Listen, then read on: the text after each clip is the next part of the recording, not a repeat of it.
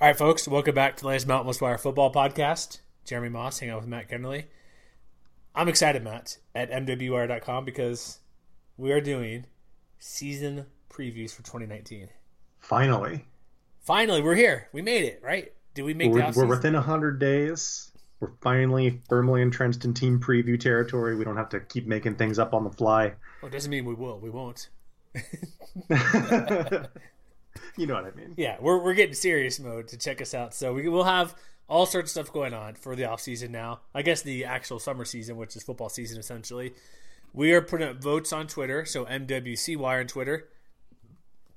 You can find out who we um, we'll put what four teams probably Matt about every oh, yeah. once a week for you the fans to vote through to um, see who you want to talk about. And this week it's Utah State, and our plan is we may not record these once a week because we got summer vacations. We got stuff we're going to do. We may get sick. We have plans to work.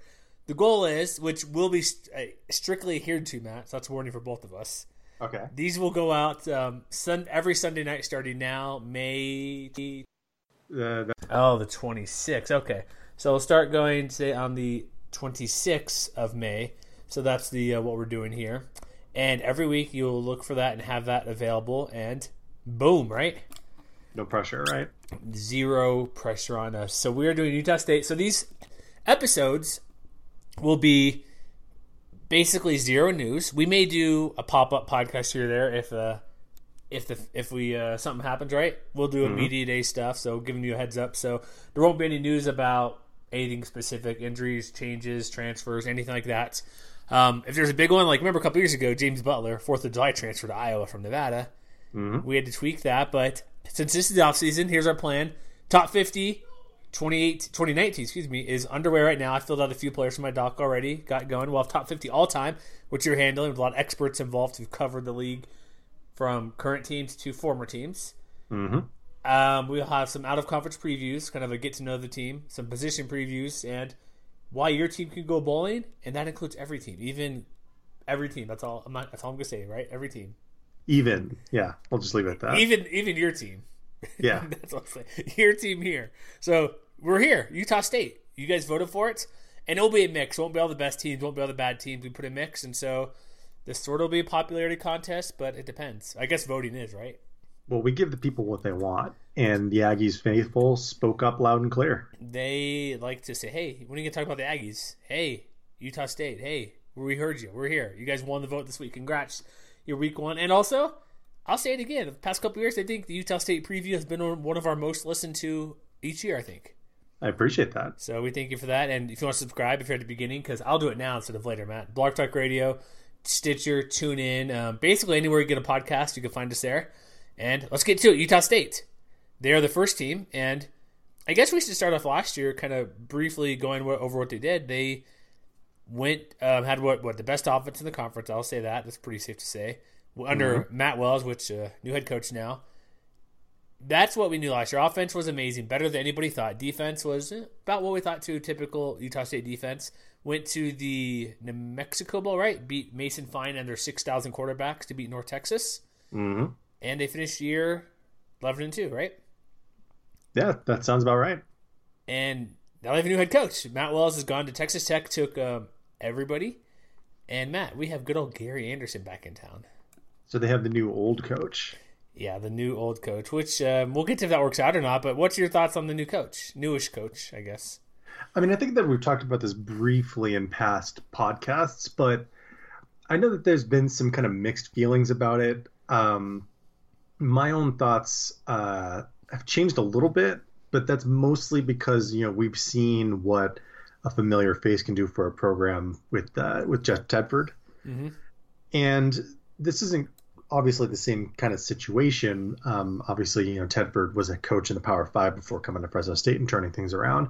And it's not like Gary Anderson is inheriting like a, a broken house or anything like that. You know, he has a very solid foundation that in the course of one off season, he's been able to reinforce it not only for this year to remain competitive, but to set themselves up to continue succeeding for the next couple of years. So I know that some people have been kind of lukewarm to the whole thing. I'm optimistic about Utah State going into this year and, and into 2020 and beyond. Because the coaching staff or what they have? Both. Okay, both. I see. So for me, I'm in the same boat. You mentioned Old Faces, new place like Tedford. He, new, former coach, but not former Fresno coach. Yeah. So I um I guess I'll get to this now because I'm reading Bill Connelly's preview to get some more information and stats and all sorts of stuff, which everyone should read. So he did at the very beginning FBS coaches with two stints at the same school. It just doesn't include guys like John Robinson, who did he go back to? Yeah, he went back to USC, but they brought him UNLV, did nothing. That wasn't very good. Tedford, two different schools. He's the by far the exception. Yeah. So if you look at this list, about half, about what ten coaches here. I'll run through them really quick. Well, actually, the only coaches to do better at stint two than stint one was only you had Mike Riley, which was hard not mm-hmm. to do better at Oregon State. Um, and then you had, which is where he doesn't really count. I don't think either because he was there for one year left the NFL, the other things and came back forever. But he brought Oregon State to be really good. So his first stint was one year. I don't really that counts, but not really. If you know what I mean. It, I see what you mean. It's like he was there one year, which probably was if he has was he three and eleven or two and eleven, I think, if my math is right, with a three sixty winning percentage. Uh, Bill Walsh did well. He did worse. Um, no, he's the only one who did better, I believe. If I'm looking at correctly, he's the only coach who improved the winning percentage. Oh, sorry, Jim Sweeney at Fresno State. Matt, you should tell me to look up my stuff. Had a slightly better winning percentage from 70 same thing though one year good year 76 77 came back 80 96 went to 6 uh, 64 to a 66 winning percentage everybody else went down and so even even the mighty bill snyder decreased slightly though I think it kind of depends on how you look at this because while there were some decreases, to me the more important question is, you know, how respectable were they the second time around? Sure. So for instance, you know, maybe the best possible comp for this is Chris Ault at yeah. Nevada. Yep, he's on. Who there. had you know he had three stints there, and while in his first extended stint he has he had a win percentage of over 700. Mm-hmm. He fell off during the second time around, but they were still winning three of every five games the second time around. And top ten team, Kaepernick. You beat Boise State. You did quite a good things, NFL guys.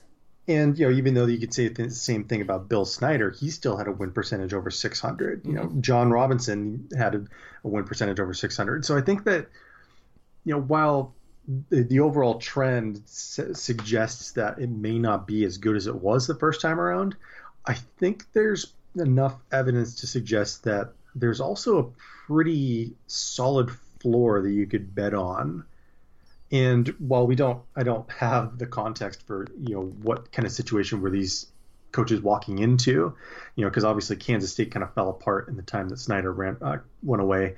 Nevada was okay, hit and miss without Ault, mm-hmm. but he came back and got him back to that top level. And so, well, Oregon State this, was pretty bad too. So even though Mike Riley had the one bad year, they were just the bottom. Look, look at them now in the Pac-12. They're terrible. He got them to a, a Rose Bowl, I believe, at Oregon State, right? Well, let me just put it this way: How many of those coaches inherited potentially the offensive player of the year in their conference and the defensive player of the year in their conference? I'm going to guess and say out. Uh, John Robinson probably had a good good roster at USC because but you, but USC. You, but you see what I mean? Yeah, right? yeah. No, you're right. I'm just yeah. Kansas so State. It's not, okay. it's not quite apples to apples. No, and so I think if you're a Utah State fan, you have every right to be optimistic. You do. I just want to point just point these things out because they are something to look at. Mm-hmm. And okay, so if we also one thing about the coach staff I want to get to, he put some pretty good guys around him. I'd say one of the best hires, what Mike Sanford, former Boise OC, Notre Dame OC. He was at Stanford, I think, running backs coach before he came over. Great recruiter. Didn't do great at Western Kentucky. He's still fairly young for a college FBS guy. What thirty six, I think. Mm-hmm. He's already been head coach twice or two years. That's a pretty good hire. He'll he can bring in talent to Utah State. And Gary Anderson, he's at Utah last year, and so he will do what he did before, essentially, because he kind of knows the formula to bring guys in from the state of Utah. And he's been gone a couple years. Like, I cover this a bit more for my other job here in Utah. There's more talent in high school guys. Like, Alabama's coming to take guys. LSU is coming to take guys. Stanford, USC, UCLA brings in, tries to come in to get talent from the state. So if he can keep those guys from leaving, there you go. You know what I mean? Mm, so yeah. recruiting's well, and they have great recruiter in Stanford who's been around to like all all the way across the country. Not that Utah State's going to go out to do what Mike Bobo is doing to get guys from Florida, Tennessee, and that part of the country. He's been out there in Western Kentucky in that area, whereas a bigger net to say, hey, I know there's guys out here. They may go to Kentucky. They probably could fit here. They may go to Tennessee or some Chattanooga, the high level FCS. They can come here and play to Utah State. And so I think that was a pretty good hire to bring in. And then even he brought in Justin Etienne from Utah, University of Utah, linebackers coach to be the DC. Utah linebacker Chase Hansen's really good guy with the Saints in the NFL right now. Utah always seems to have a good linebacking group, so bring him in. Utah State should have a pretty good inside linebacking group. So I think the hires overall, like you bring in Anderson, great. There is some skepticism, especially how it's more like you and me thought the Fresno State hire, where the process is bad, but the result potential to be really good. Mm-hmm. And so it was all lined up on Anderson. His assistant seemed to be good. He's bringing in all these guys. Um, isn't Chuckie Keeton on staff as a QB coach? I believe doing something. Uh, let me pull that. I thought he was. I I know he's at Oregon State before doing stuff. No, he's not. He's not on the staff right oh, now. I thought, I thought he was. So I apologize. But get him on staff. What's the deal, Coach? Come on. I don't know. I remember I thought his name was rumored or something to be in there, but the top guys are good guys he's bringing in. So good, good, good. Excuse me. Good coaches around you, you'll be fine, right? You would think so. It's a good start. It's a good start, and even though he, not even though I hate starting like that, but at Utah's looking to see what they did year before Anderson and the one year he's there, they improved slightly on like yards per play, total defense, just some of the stuff you look at. A couple guys NFL right now you could see, but it, it's a fine hire. So one quick thing about the Bill Steve official coaching thing, they mentioned, and he's not really sold on eyes, like it kind of varies, but the average return is two fewer wins per year, second time around. If that's the case, it's maybe like um, six wins is what might be expected if that trend continues, which I don't know if it will. Well, if you if you want to take the rosy point of view, you say, well, they won 11 games last time. You know, two fewer wins is still nine wins, and that's, that's pretty true. good for any team. Sure. Yes. And yeah. There's that, and then also kind of, I guess overall was like his. uh I guess maybe not last year. I think what it was actually that would be great. I think his years per win at Utah State. I think I was referring to like yeah. over like percentage. But still, if they if they have a tougher schedule, they have um they go to Fresno, they go to San Diego State, they have Boise, they go to LSU. BYU is usually a challenging team, so but you're right. The positive side, like Jordan Love, Gerold Bright, David Woodward, Tip is back. Tipa Galeai. They have a really good, they have a pretty good team basic build, build off of this year. See what's what's what's going to be really interesting to follow throughout the season is, you know, there's some of the things that they were able to do last year that just the law of averages suggests that it's going to be very very hard to replicate.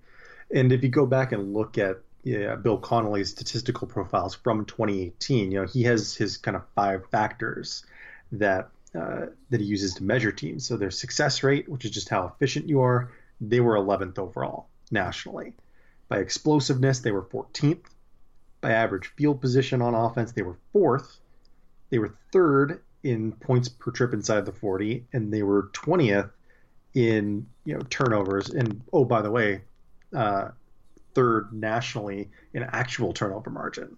So they benefited from a lot of things that are going to be really hard to turn a second time. But like you mentioned, having Jordan Love, having someone like Gerold Bright in the backfield is a pretty good start in that regard. And it's not like, you know, they are starting from scratch with the guys that are replacing other players like Darwin Thompson or Ron'quavion Tarver either. Mm-hmm. The three, the biggest things to look at for me the biggest concerns I think I'll, at least I'll touch on here: offensive line because four of the five starters are gone. Wide receiver an issue, like you said, Tarver's not there. Safety, um, there's depth there, but two starters are gone from safety, and so mm-hmm. those are those are the biggest issues. And I guess a complementary running back to Gerold Bright um, would be helpful, which they will get. We'll get that later. Those I think are the biggest concerns for me for this team. So where do we want to start talking about the Aggies? Um, one more quick. I get. Well, I'll mix in my my things notes I have. But let's go to. Um, we had a couple questions. We'll kind of feed them. Let's start with offense. Might as well, right? Yeah. So here's what we do offensively. So they bring, like I mentioned, they lose the biggest loss for them. Like I don't want to be negative, but the offensive line is their biggest biggest concern by far. Like I said, they had four guys who made all conference, either honorable mention, first or second team. They're gone. They bring back one starter, and to be as efficient as you are offensively, you gotta keep Jordan Love upright. You got to be able to make holes for big running game, and just do what offensive line does. Like Quinn Flickland's gone; he's with the NFL somewhere. He's in with the Bucks, I think, a free agent deal. Uh, yes. Uh, yeah, Roman Andrus gone, Rob Castaneda gone, Sean Taylor gone. Oh, did those all five starters? Well, Moroni is gone. Oh, he's yeah. They lost. Uh, yeah, Moroni five starters essentially. Who or I guess five guys who had double digit starts. The only guy back would be the left tackle Alfred Edwards. and he's a pretty good left tackle. Yeah, he'll be really good. but, but, I guess if you're gonna start one step spot, it's got to be him, right? That's a good position to uh, have your foundation for. And the and the upside is is that you know even though they don't have anybody else with any career starts, it's not like they're going into it with guys who have never seen any starting or any playing time period. And I think that you look at a guy like Ty Shaw, for instance, who saw he saw action in I think five or six games last year. You know, if he slots in at left guard right next to um, Edwards, right next to Edwards, you know that's a pretty solid foundation for your offensive line and Dimitri Alifua, I think, is expected to step in at center. You know, he saw playing time last year as well. He's a junior. Yep. What's going to be really interesting is seeing how the right side of the line uh, possibly shakes out because they have a lot of young guys that might end up on the two deep. And as you mentioned, you know how well that unit coalesces with so many new guys stepping into prominent roles. You know that could be the difference between games that they might have won last year and games that might cost them this year. But you know they've recruited really well. Yeah. So it's not like they're it's not like they're putting you know scrubs in there. You know Carter Shaw, for instance, he's a redshirt freshman. He's 6'4", 300 pounds. You know he might be in line for a role. Jacob South might be in line for a role. Andy Cook might be in line mm-hmm. for all, all, three of those guys are either sophomore. Actually, all three of those Red guys are redshirt freshmen. That was part of the question we had, like who, what new guys will step in who didn't play. Those guys right there, and then you mentioned true freshmen. All four of those guys: Hunter Hill, Jackson Owens, Ashton Adams, Eric Davis, or maybe it's Eric Davis. I don't know. A well, how would you say that? A R I C. Would that still be Eric? I believe it's Eric. Okay, just making sure it's it's different. I'm saying all those guys' recruiting numbers are as good or better than anybody else on this team. Essentially, they're in the plus 80, 80 what is it, 80% range, 80 to 85% range, which is better than like South Bulls and Wade Meacham, who are redshirt freshmen. So yeah. they have talent they brought in. Also, you mentioned a good point. How many times did Jordan Love get pulled at halftime or midway third quarter? So it just doesn't mention career games played, but these guys have played quite a bit. At least going to like Usaki and Hawk, or yeah, Usaki and Hawk, who've played a little bit last year. Yeah, they, I imagine they saw a lot of time with maybe Henry Colombi under center. That's true. And even, but here's the thing though: those two guys, that's great. They played as well. Edwards had some starts, or yeah, eleven. Excuse me. Yeah, Afua, Alu Fua center had a couple starts games. They only have four guys who've probably played at all. Mm-hmm. That's still a concern, even with all these redshirt freshmen they didn't play last year. True freshmen haven't played, so they'll be starting at least one guy who's never started. Never started. Mm-hmm. That's not good. I mean, I don't know.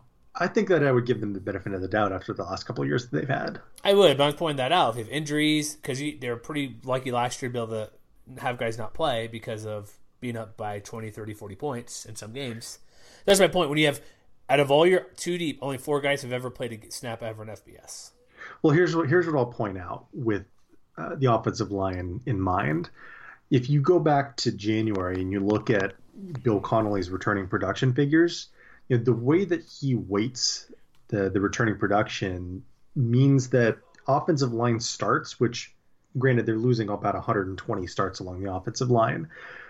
It's significant, but maybe not as significant as you might think, because when it comes from to you know season to season production, offensive line starts actually matters less than pretty much everything else receiving yards, passing yards, mm-hmm. and rushing yards in that order.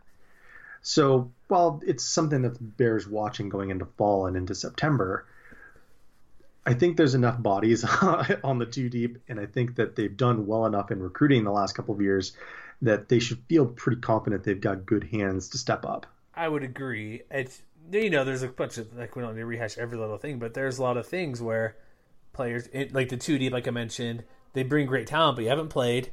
It's just like it could be a numbers game too. Like yes, they have all these guys in there. guys never played.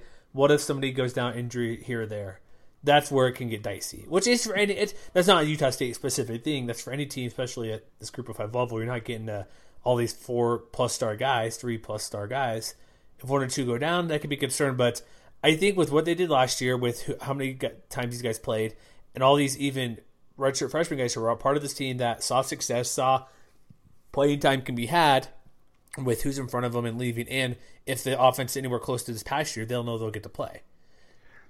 Well, to that end, though, I think that the the positions they have to fill elsewhere on the offensive line are probably more important to this year's success. Yeah. Because as you mentioned, they do have Gerold Bright coming back, but that second running back spot, whoever that ends up being, whether it's Morian Walker or Enoch Nawahine, we saw how crucial that was that they could have two guys with you know complementary skill sets. You know, Darwin Thompson brought the toughness, Gerold Bright brought the speed, mm-hmm. and both of those guys were massively productive because of it. So, you know, we know Bright has the speed coming back, but do they have a guy in that backfield who can bring the power? Here, who they're going to have. They have a couple transfers coming in. Yes. They have Riley Burt from Utah, who is okay. He's like a small, like well, six one two ten, so that's a little bit bigger than Bright. That's that's a good size there. But then, no, I'm really excited about JUCO transfer Jaylen Warren, National Player of the Year out of Snow College, had about 1,500 yards, 15 touchdowns in nine games, and caught about 10 passes. Well, there you go. I think he might be the backup running back.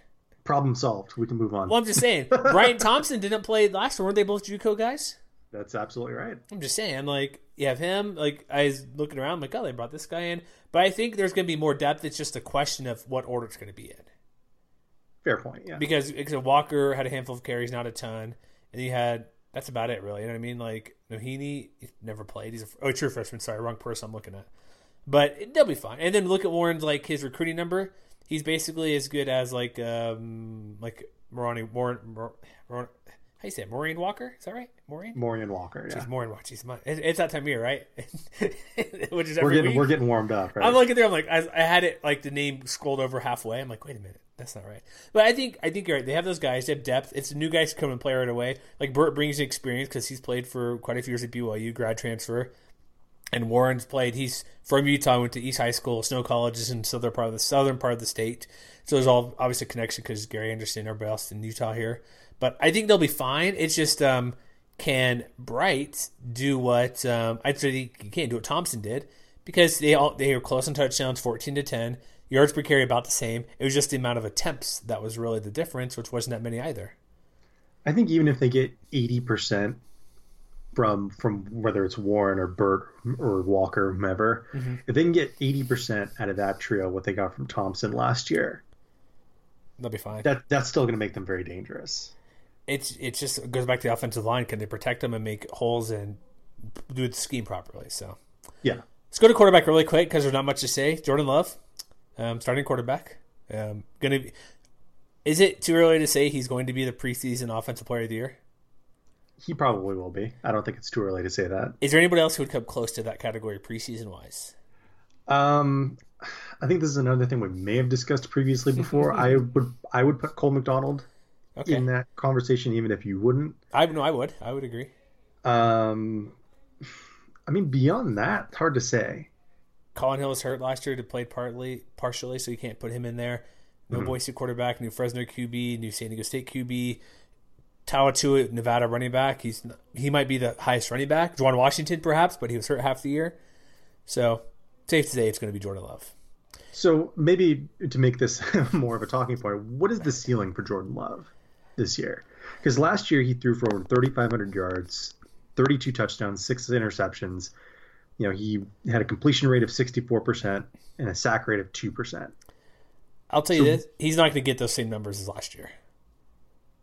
And, and you think that has to do with just the turnover and offensive personnel? Turnover, offensive line, receiver, and we'll get to. New coach who's not a uh, offensive coach, as we know Gary Anderson is not.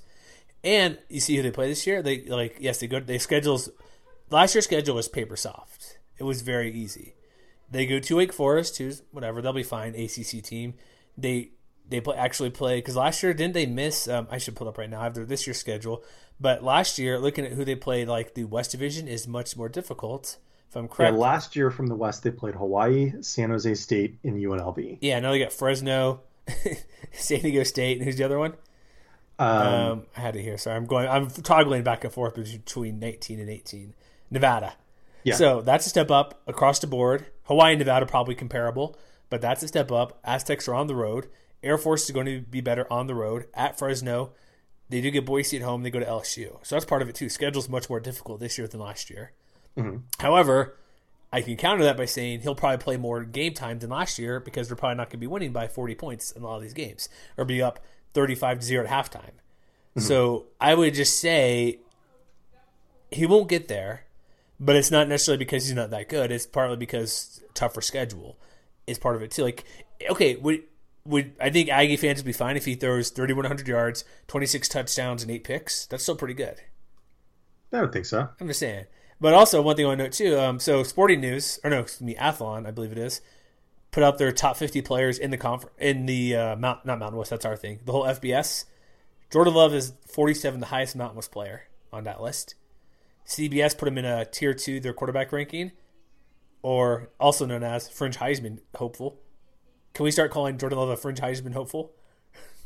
Yeah, I don't see why not. I mean, we did the same thing with Chuck Keeton several Yeah, years ago. right. We did the same thing with Derek Carr. a I few actually look for. I, I, I need to find a website. So I tried to see if Chucky for Heisman's a thing. I think it's got taken down or redirected to Utah State Aggies football or something a couple years ago. See, here's the here's the only reason I might disagree With what? is you know on the one hand you mentioned that he didn't see much action in the fourth quarter of games last year, but I think it's worth pointing out that when he did play extensively in the fourth quarter, he didn't really have much of a drop off at all. You know, he had three touchdowns against one interception and 41 pass attempts, which granted small sample size, but you know he was still had a completion rate of 61 percent, and he was still averaging I think like eight or nine yards per throw in the fourth quarter. Not bad. So even if he is seeing more, you know, playing time and crunch time, I don't. I mean, personally, I probably wouldn't bet against him, even despite everything. I would. I just think with the tougher schedule, that'll dip a little bit, and not a lot. Like if it's just a tiny bit, I just think it'll be a little bit, not a ton. Mhm. That's all I'm saying. Like he's probably like I'm doing my. I'm doing our top 50 players right now. I penciled in Jordan Love number one overall, which may change. I'm look like I don't, need, I don't need to go through who I'm going through right now number one, but I penciled him in. Like I have about ten guys filled in. Maybe he's right there at my number one for the time being. Maybe I'll pick a Aztec defender. Maybe I'll pick somebody else. Um, I don't know, but uh, or Bo- Curtis Weaver's pretty good at Boise State. But right now, Love's my number one guy in the conference at the moment, and so that's I'm still high on him. I'm just saying maybe his numbers are exactly the same in 12 games, in 12 full games, which technically would might be- actually be less production because it's 12 full games.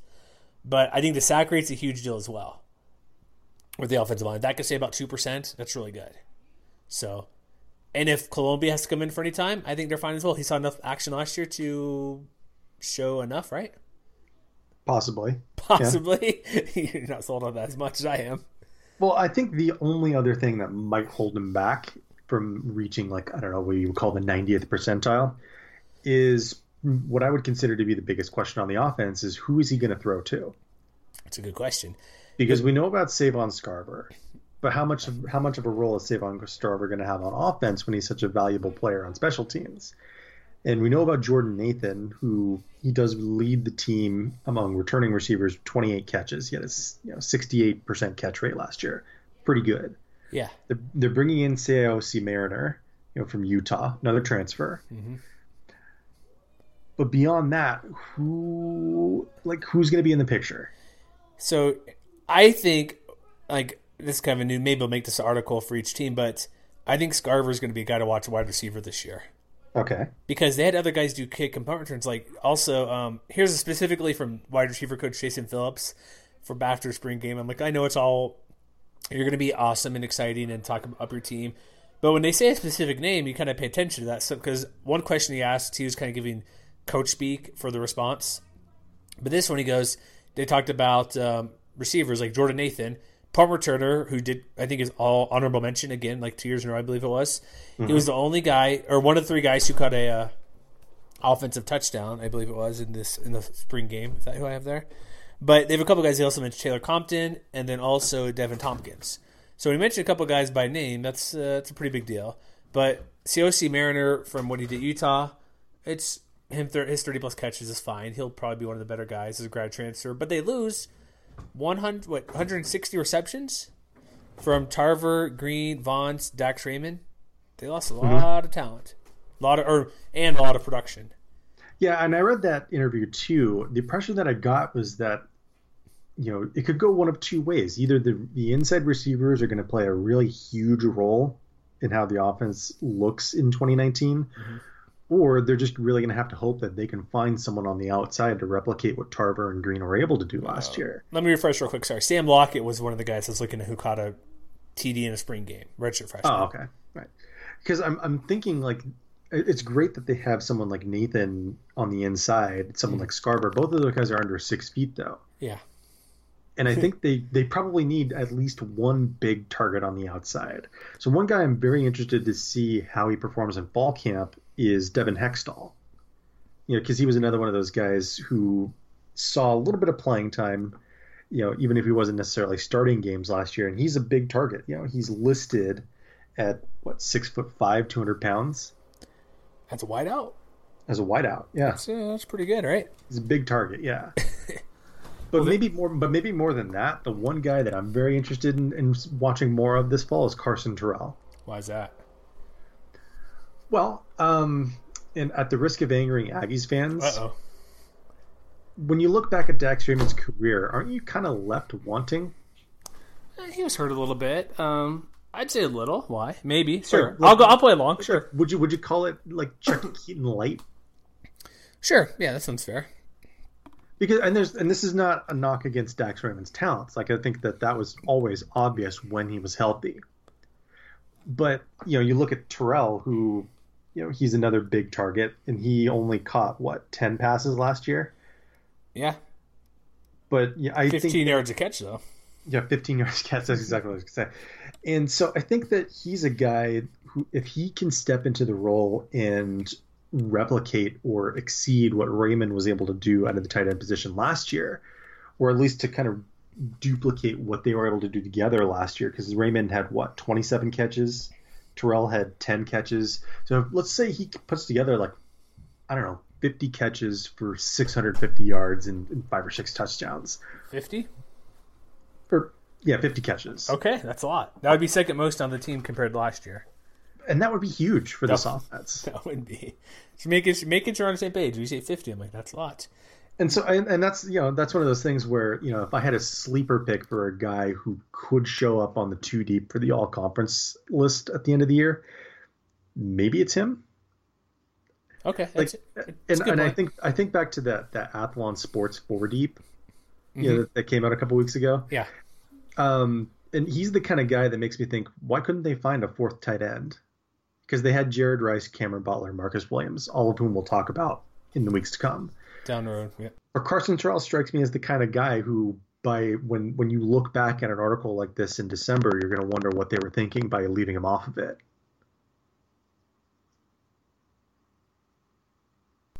Uh, sorry, Paul. Say that again. It kind of broke up there.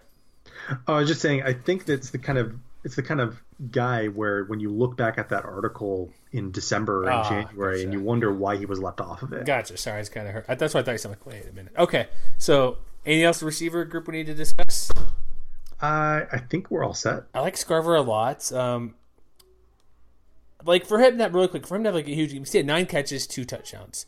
Get him to twenty, like twenty five catches would be pretty good. I think for well, twenty catches might be where he might be at. I'm thinking. That's fair. So, all right. Um, now let's move on to the specialty of Gary Andersen. As I sound weird, talking defense. so defense is uh, not as much of a concern overall. They bring back what's the what's the production thing? It's still what sixty percent or something for. Uh, let me if I recall that. Vamp, if you want to vamp for a second, I can uh, look that up.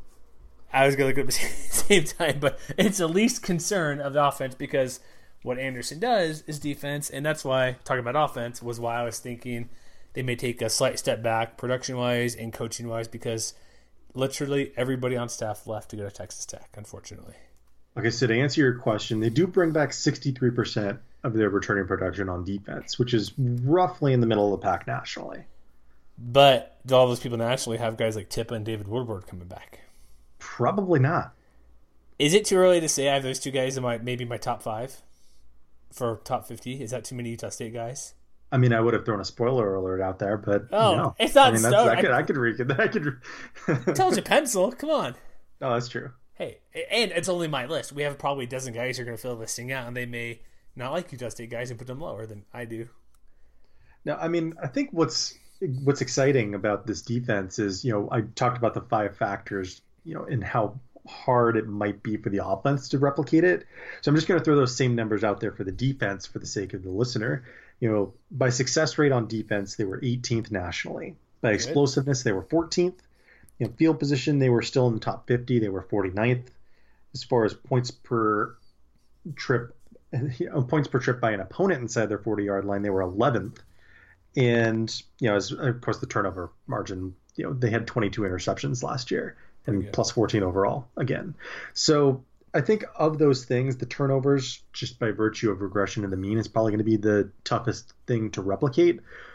But when you have so many guys coming back up front, you know, whatever questions exist on the back end may be alleviated a little bit just by virtue of the fact of I don't know how many three and outs might this front seven be able to force. It's pretty good. The defensive line's there. Inside linebacker, big concern, I guess. Outside linebacker, mm-hmm. and just because of guys they lost the year before. But like what we saw what do. I think he was our, or was it Woodward, our mid-season player of the year last season. I forget. People got mad about us because they get mad about everything, just because that's what you do.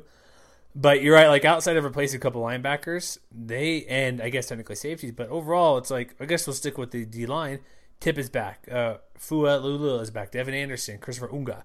They have all these guys who are seniors too. So like, this is where I like the stats. What Bill Connelly does. He has games played. Offensive line's kind of hard to track that.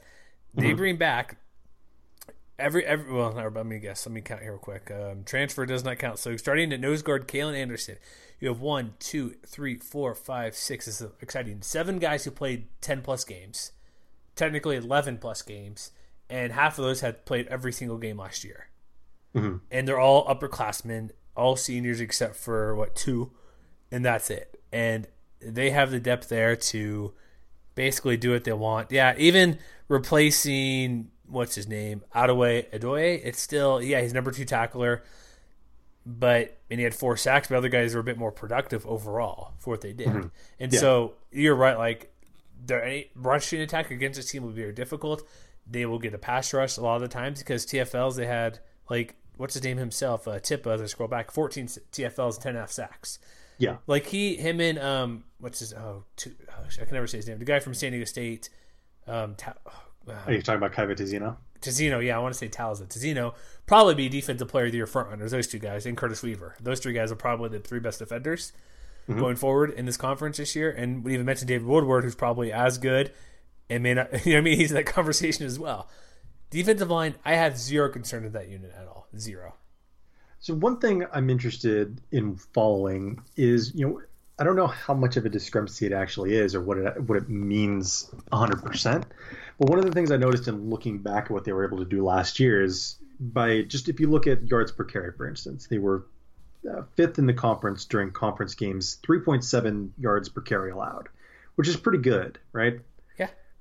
But if you look into the numbers that Bill Connelly throws out there, there's a, kind of a big gap between what he calls stuff rate, which is just the percentage of tackles at or behind the line of scrimmage, and what he calls opportunity rate, which is you know, um, you know, the, the percentage of runs where a runner gets more than five yards. So basically, once the offensive line does their job, how many how often does a runner do their loose? thing? Yeah, yeah. And last year, the Utah State defense was 12th in opportunity rate and 85th in stuff rate. So one question I have is, with so many linebackers being broken broken in alongside Woodward, it seems likely that they'll take a step a step back in that regard. And if that's the case, can the offensive or can the defensive line rather step up and be a little more productive just when it comes to creating TFLs? Yeah, you made a good point there. I think so because linebacker, it's Woodward, and that's about it, really. And I mean, like Kevin Meitzenheimer is back there, who's played handful of games, nine last year, but production was very limited. You're right, like the defensive line, like the TFLs that they got last year, even outside of Tipa, was he was what the bulk of theirs, what what half of those I believe, if you combine yeah. everybody, just about maybe a third. And so they'll need TFLs, and what probably will happen, they'll probably try to and tip as a defensive end. They need like Christopher Unga, the guy no nose guard, guys who are going to play on top of the center there. Get they need to get that pressure to maybe either get the TFL or get back there so quickly where the running game has to running back and the line has to change direction of the play they want to go. Yeah. So, but you're right, losing all those guys. Like if they break past that defensive line and with the inexperience they have coming back, or the yeah, lack thereof of experience playing time, that number could increase. So yeah, you got you got you're going to rely on the defensive line a bit more. and especially if they get break outside, like Rocquemore's gone, you know, Logan Lee's gone, all these guys. So, but then again, look at recruiting. Like, look at the freshman guys coming back or coming in. Like, true freshmen have like uh, Christian Lavelle, highest recruit, rated recruited guy on the roster for a linebacker, and then second recruited guy, highest rated recruited number is Jason Willingham, number two. Number, mm-hmm. And so they have guys, true freshmen, to probably step up and play because the depth they have coming back, they don't have a lot of guys returning at all, and so they may need to rely on these um, young guys. It seems like yeah, it for sure. Exactly. And that could be a concern when you go to LSU, open up at Wake Forest, go to Fresno, go to San Diego State, where they have like all those teams will probably have LSU running game. I'm not sure Wake Forest at the moment what their running situation is, but all the team, all these teams they play, Nevada as well, have solid running backs. You play Air Force, same thing. You play uh, who knows what New Mexico will come out with with their offense, but Air Force, all these teams they, they play have solid running attacks, and that could be their maybe the way teams attack them is running the ball. Yeah, and I mean it's it's kind of a quibble, all things considered, because when you they they did finish second in the conference in TFLs last year. Yeah but it's just yeah, and, and maybe some of those numbers are skewed a little bit just by the fact that they were able to run up such big scores or big margins that the, teams had to abandon the run. Sure, there's more. that too. Yeah, hey, but fine, yeah. it's fine. Do what you got. So I mean, right? I think there's there's any number of reasons for that. It was just one of those things that kind of jumped out to me as you know, if things are a little more even this time around and and they're not dropping 50 on everybody left and right, what is the defense going to have to do to make sure it stays at that you know elite level? That's true, but they get Tip and Woodward who had almost a third of those TFLs as well, so they need yeah. other players to step up, and that could be fine. Maybe they double them; those guys. They put an extra def- offensive player, like maybe tight end, does a little chipping or something, or the offensive line focus on those guys, and somebody else could open up, and maybe Tipa has only uh, ten TFLs, but somebody else comes up with like eight or nine. Yeah, so that could be a thing. I guess the next biggest concern, we'll go to secondary really quick which it's only concerned because of starting experience and as the theme of the show for Utah State, they put a lot of backup in, backups in throughout the game. Because Gaje Ferguson and Aaron Wade are gone. They were mhm. the starting safeties, and so they lose those two, but then they get Cameron Hammer and DJ Williams are both back starting CBs. But if you look at the game played again, they had what? Jeez, how many guys have played ten plus games? They six, seven, eight guys played ten plus games, and half of those were DBs. And so they have the experience out there. It's just they'll be playing more. And I think yeah. overall, it, I don't want to say it's always going to be fine, but it's probably going to be fine when you're able to have the luxury of playing so many guys last year because how good your offense was. Yeah, and I think that it's going to be the kind of situation where you know, is it going to be the guys who have been around, like someone like Shaq Bond, for instance, mm-hmm. who steps into one of those safety spots, or is it going to be one of the JUCO transfers that they brought in? Where going back to one of our original questions, where's JUCO? Where JUCO guys going to fit in? Well, it could be at safety because they brought in two three star guys in you know Cash Gilliam and Troy Leffiged, who you know both of those guys could step in. You know, maybe one of them pairs with someone like Braxton Gunther or Bond. So I think that they have options back there, but that's one thing I'm kind of waiting to see how it unfolds. But again, it's good to have options, especially well regarded ones. Yeah, and then like when you look at who they play, really quick, like we'll get to their schedule prediction shortly, but like the passing teams they play, again, I need to double check Wake Forest here in a minute once we get to them because that's something we need to look into. But Aztecs aren't going to probably explosive passing game. CSU will be LSU. Typically, they want to run, but they'll have a guy back there who can throw it well enough. Nevada with their I'll call, the Airwolf, whatever they're calling it, the pass offense. They want to do that. BYU will try to pass the ball with no wide receivers, so Fresno, we'll see. So looking through who they play, like for it's kind of the opposite. They're facing teams that are going to want to pass the ball a lot are not really on their schedule or as their main thing to do. Mm-hmm. And so they can maybe break into safety here or there. And by the time they play a decent passing game, when they play CSU, they'll have three games in the in the books. Yeah, and a, and a bye week as well. But overall, I think it's a it's not an area of concern because they were the luxury last year was awesome. Yeah, and I mean, I think that we might be underselling how good the cornerbacks were last year too. DJ like, Williams, I feel like man. Just, 11 PBs, like just, man. Come on. I feel like we just kind of threw them out there. Oh, they have this guy, this guy, this guy, but they're all really good. You know, yeah. DJ Williams, Haney, and Jamarcus Ingram. No, like are... that's an that's an envious trio of cornerbacks right there. That yeah, those guys like pass breakups. They had what tw- 25 combined, I think, if my math's right. About yeah. six, five, six picks. So they get back there and knock the ball down. And so no, I, I get they're all conference caliber players It's just we're looking, we're just kind of looking at the hey, where they need to get better at, or what's a concern. Because, but also like we should highlight who's good as well because they want to hear their name, right? I think, Yeah, yeah. or make sure we know what we're doing. We're talking about these guys, so I guess special teams really quick. Um, oh man, you know I always mess up on this because you always like special teams more than me. Apparently, I think that's what we've discovered. Saquon, Savon Scarver, not Saquon, all All American last year, the only All American in the Mountains Conference, I believe, if I'm correct. He will be punt, kick returner. Like I mentioned, Jordan Nathan, he's a good. They have a pretty good punt return, kick return. That's settled. And I guess place kicker as well. When you have um, Dominic Ebery, Ebery, Everly. Ev- Oh, is that a oh? I must have a thing on my computer. I thought that was an I. Sorry. Hundred percent PATs. Thirteen of sixteen. Of field, or no. Sorry, my I'm terrible. He makes everything he kicks. That's all I'm saying. Nine to twelve from forty plus. That's what I'm getting at. 13 16 from inside 40. Basically, outside of uh, the guy from Wyoming, he's probably the best kicker in the conference, or right up there. Conversely, though, I'm I'm I'm interested to see how the punting situation shakes out.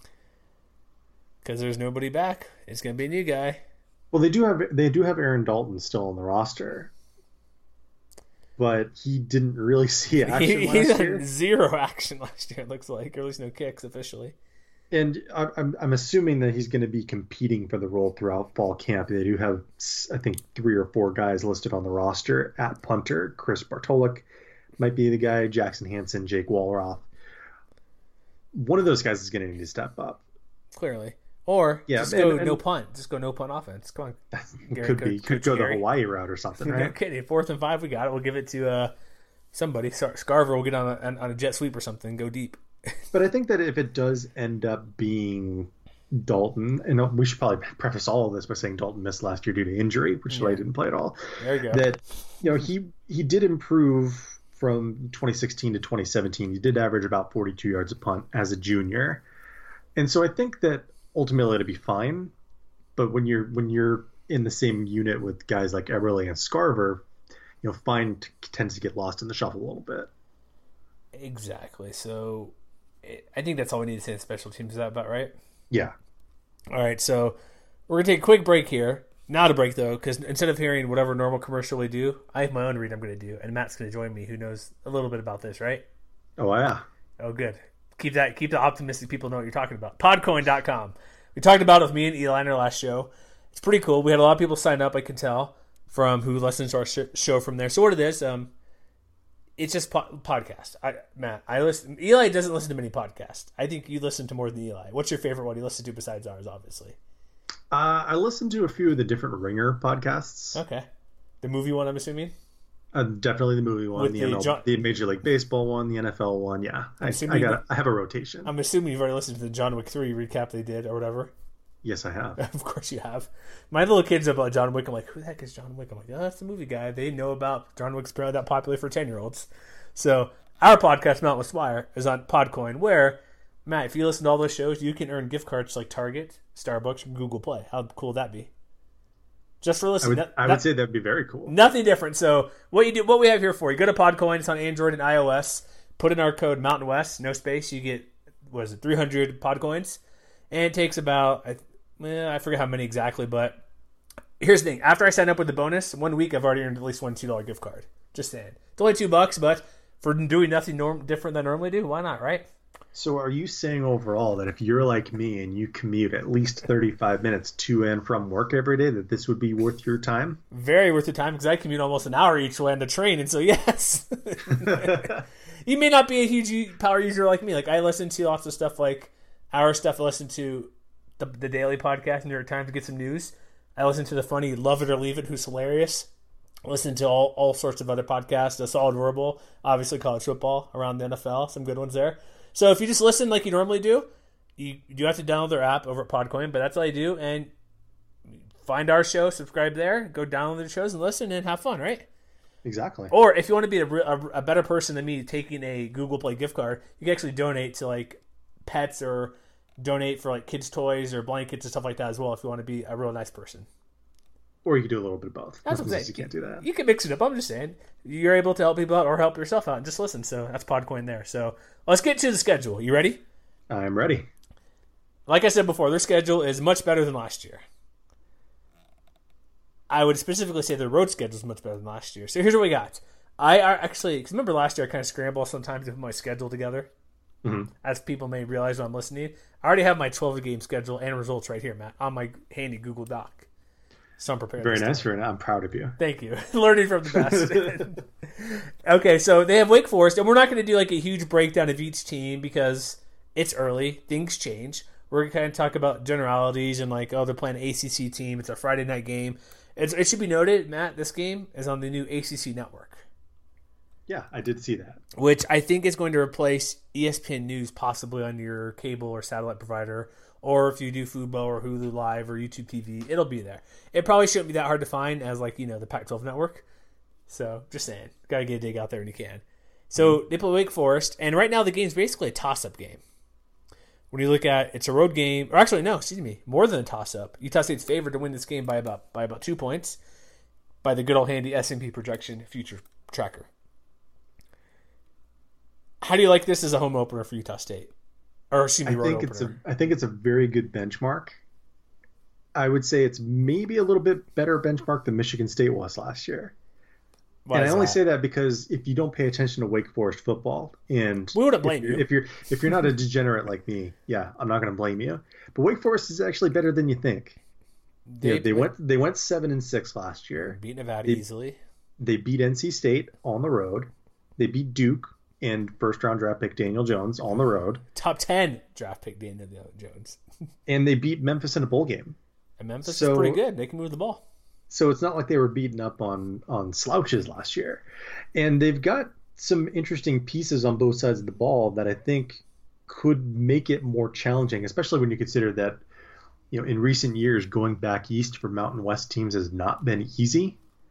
And you know I think on on offense you start with a quarterback like Sam Hartman who he was fine as a freshman. You know he completed about 55% of his passes, 16 touchdowns, eight interceptions. As a freshman, that's not bad and he's got a lot of pieces around him. He's got a thousand yard running back in Cade Carney, and he's got you know he's got at least two or three receivers. Uh, I'm trying to pull up the names right in front of me. Uh, Is Greg Dortch back? Greg Dortch is. I don't think he's back. No, Oh, I think oh. he got drafted. If I'm not mistaken. Let me double check here. Um, he is.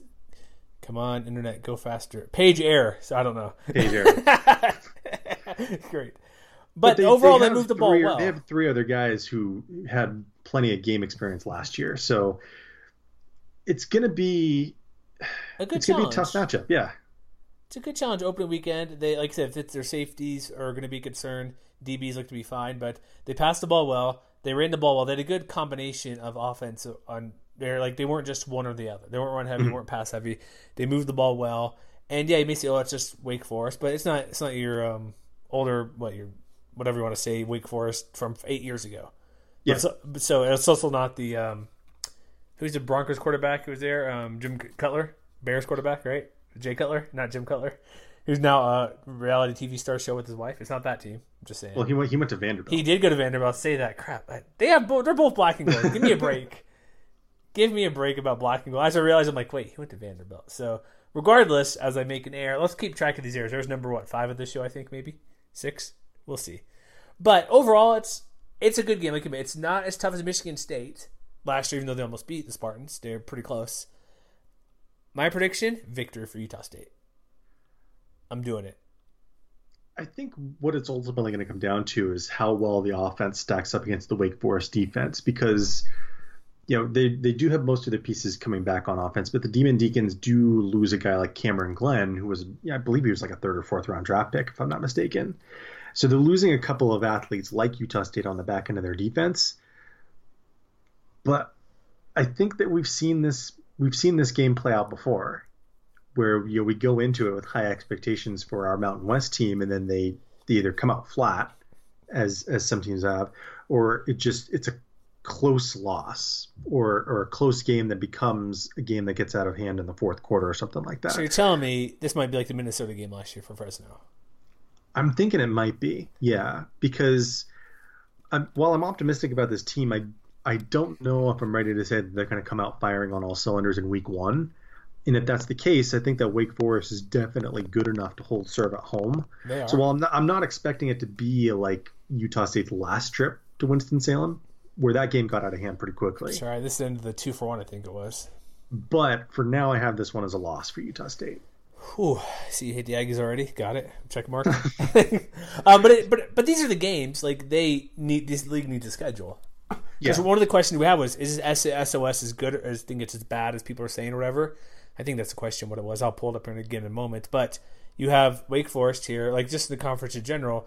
You Fresno's playing UCLA.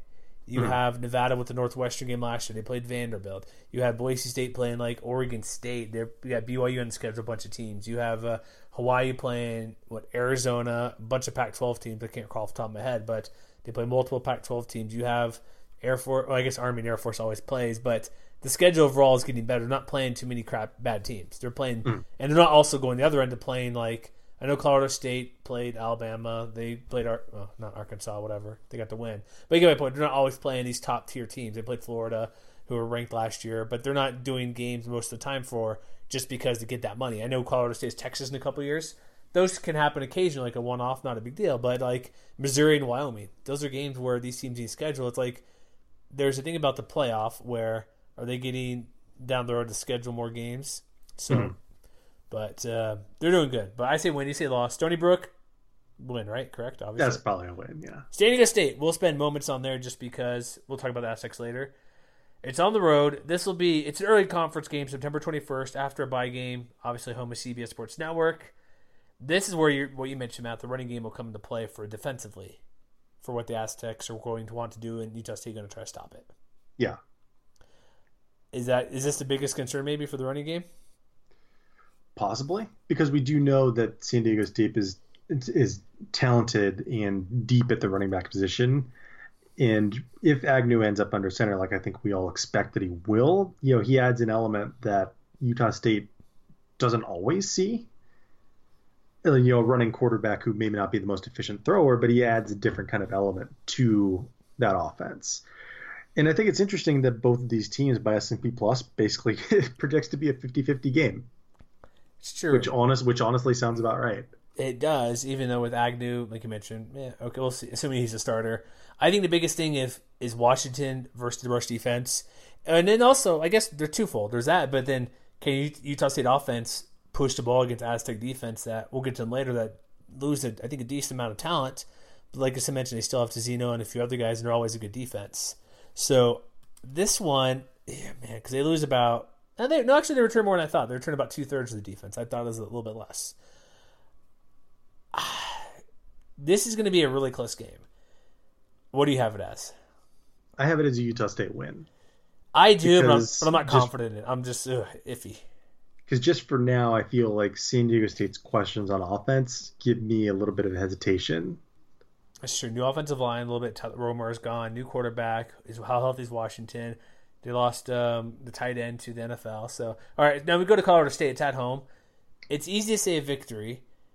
At this point in the year, we're at week five. We'll know what Collin Hill is passing the ball.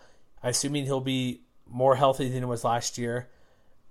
And then we look at the Rams receiver. I think this might be the first game the Auburn receiver is eligible for the Rams as well, if I recall, because he I think you might be right. Yeah. uh, I forget his name as well. Sorry, I apologize. But he transfers in. It's now the basically year, 12 month sit out instead of another full year. So he'll be back there. And they have a pretty good offense receiving wise, depending what the running game can do. But here's my thing until the Rams defense can show me otherwise, I'm not trusting them to be the team that has a good offense. I mean, I think that's a fair point. I think it's also fair to note, though, that Colorado State should have won, well, almost won this game last year. I don't want to say should have won this game, Yeah, you're right. Uh, but they were, but they were a play away from winning that one. They were dominating most of that game. Yeah, and so it, it was one of their better overall performances of the season. And I think if they play at that level again, there's no reason why this can't be a, a more competitive game than it looks like right here in late May. Pot, you would think, especially Bobo being healthy, because he had all the distractions last year having been in hospital. Not that the final game there made a difference, but just their team overall. They had a lot of just people like routine, and they didn't really have that routine from like this final week of fall camp for a while. Mhm. And they switched quarterbacks, which Bobo does that, but. I think the pass. The, I think what's going to be the big difference is the Rams' passing game and then Utah State's offense against the defense. They can just cruise, or the Rams actually show up and step up. But I'm going victory. Yeah, I have this as a Utah State victory as well. Dude, I'm sitting at four and zero. They better be ranked if they're four and oh. I think they would be at that point because I, I fully expect them to be at least in the also receiving votes when the preseason starts. I I would expect that as well. All right, then we go to LSU, which probably gonna be a loss. It's safe to say, right? Probably, yeah. So, how is their win? Pro- uh, we'll get to these teams later, but twelve percent win probability seems quite low. Well, it's a one in eight chance, right? Essentially, yeah, one in nine, yeah. Hmm. And it is LSU. Apparently, S and P loves at number four. S and P loves the SEC. Yes. Did you also see? Um, it's funny. Alabama. It's like, why is their strength schedule so bad? They're so good because they're the good team. And then CBS did all those conference rankings, and and same with last year, like S and P. They are 14th in strength of schedule in the conference in SEC. Yeah. It's because they play Citadel. They have SoCon week and play like crappy teams. It's just kind of funny. They are that good, but come on, challenge yourself occasionally. I think it's because LSU has like a ton on defense coming back. It's probably why. Not just Coach O effect. Yeah, I mean they, they can lose guys like Devin White and, and Grant Delpit and like like five other guys, and you know they're one of those few teams that oh they're fine. But beyond that, like here's the thing: part of the reason LSU brings back seventy six percent of their talent. Yeah, and so they bring back and they were they beat uh, UCF in the uh, what bowl was that game? Whatever New Year's Six bowl was last year. I believe it was the Sugar Bowl. Was Sugar it Bowl, yeah, and it was sort of close. There were some calls that made it not as big as a victory as what it was, but they won handily in that game. I think after the first little bit. But like what they always come back like, they always have a good defense. They'll always run the ball well. It's just the depth would probably crush Utah State in this game. And I guess one good thing weather-wise because it's humid and it's hot that time in that part of the country. But they play first week of October. The weather won't be a big issue. I'm going to compare this game to can they be like if if you're going to tell me can they win this game, I'm going to say they can win this game. I think they have the potential to do so, but I don't think they'll be able to get it done because even with the great defenders they have and the depth they have on like the secondary and that front seven being very good, I just don't. I think they'll eventually get worn down. I think offensively they can keep pace with this team. It'll be need to be the offense scoring like score for score through and win this game, and the defense make a stop here or there. Which is weird to say with the Gary Andersen coach team, but that's what I think how to play out. But I still I, I can't pick Utah State to win at this point. No, that makes sense. All right, next up we're we're going almost full conference versus Nevada, which will be fun. October. Oh wait, is that the right game, or do I have my schedule mixed up here? Hold on. No, you got it right. Oh, I, I put October 29th. It's October 19th. Sorry, let me fix my schedule here. This is at home. This will be another game. Like, will the Airwolf take off? We'll know who Ty Gangi is being replaced by. We'll see Tua. We'll see what they are defensively after losing guys like Malik Reed, a couple transfers. I like this game to be. I think Nevada. I, I might be. Maybe this year I should be high in Nevada, Matt. Not last year. But what do you think about Nevada? Like, what's your quick take on this one? I think it's probably going to be an underrated, sneaky, fun offensive game. I agree. 80 total points, maybe? I wouldn't be surprised by that, now. So take the over, I hear you. All right. yeah, exactly. Well, again, I think the running game, Tawa, the Toa, what he can do against this uh, sec, uh, linebacker group, which is, yeah, we'll see. But I think Utah State's going to have enough on offense to to be able to get a lead early and, and kind of keep keep the Wolfpack at bay. All right. That makes sense. We'll get to we'll talk about these later. But let's go to Air Force on the road. I this one I'm tossed up. I'm torn about this game because I Air Force is probably my team this year. I'm taking to do very well, and we'll see if that works or not. Mm-hmm. They bring back like Donald Hammond the is really good. They bring back like Cole Fagan, a lot of good running. Another testing against the running attack for Utah State, which not that we're down on, but we lose a couple of guys. It's on the road too, and I I don't know. I'm leaning Utah, Utah State, but I'm not comfortable with it. No, I mean I could see that. This was another one of those close calls that they had last year. Past two recall. years. Remember the game two years ago? Whew, that was mm-hmm. crazy. So, what does S&P have this game at? Is Utah State victory, right? I believe. Uh, yes, they have sixty nine percent. That's kind of a lot, I think. I think it, I think part of the reason it's hard to tell S and P with Air Force because it's it's hard to find a recruiting rankings for them that are reliable. So I think it's probably be closer than that. But I gotta I want to. I'm I'm like picking Utah State to win every game here. What am I doing? I think they're going to win as well, but oh, I don't know. Well, then should we save ourselves some time then? If you think, do you think Utah State's going to win every game down the stretch? I don't know. Well, so here's what they have down the stretch. They have BYU at Fresno State, home versus Wyoming, home versus Boise State, at New Mexico. I want you to pick for me. I have one loss that stretch. What do you think I picked? Boise State. No. Really? At Fresno. Really? yes, really. because I had one loss in that stretch too, but it was at home versus Boise. Because they haven't beaten Boise in a long time. And Boise fans are like, ah, you tell Utah State can beat us. They got nothing. I'm like, well, yeah, true. Yeah. Well, I mean, it's, it's not just that. It's that Boise State still has a sensational defense. Yeah, and by that point, their quarterback situation will be settled and fine and not not worriedable. Or that's not word worriable. Worried about. mm-hmm. I pick Fresno on the road because they just I think they'll still have a good defense. They will offense will come around. They have the running back. They have running game that'll be fine. Reyes at QB will be okay. I just think a road game's tougher, and the stretch they go through, like look at the stretch: home to Nevada, travel to Air Force, back home to BYU, which we'll see what they could be offensively if they have a good receiving group, but still rivalry game for Utah State. Then they go on the road to Fresno. It's like home road, home road, home road. Rival game, triple option team essentially. It's like all these different styles of offenses, and I would say out of that stretch, Fresno's probably they're going to be really good still. They're going to contend for the West Division. I think we both can say that. But I just think it being a road game and who they played weeks before is going to be a reason why it's t- more tough. I get that. I mean, I think that's another one of those instances where it's ultimately going to be a really close game, one way or the other.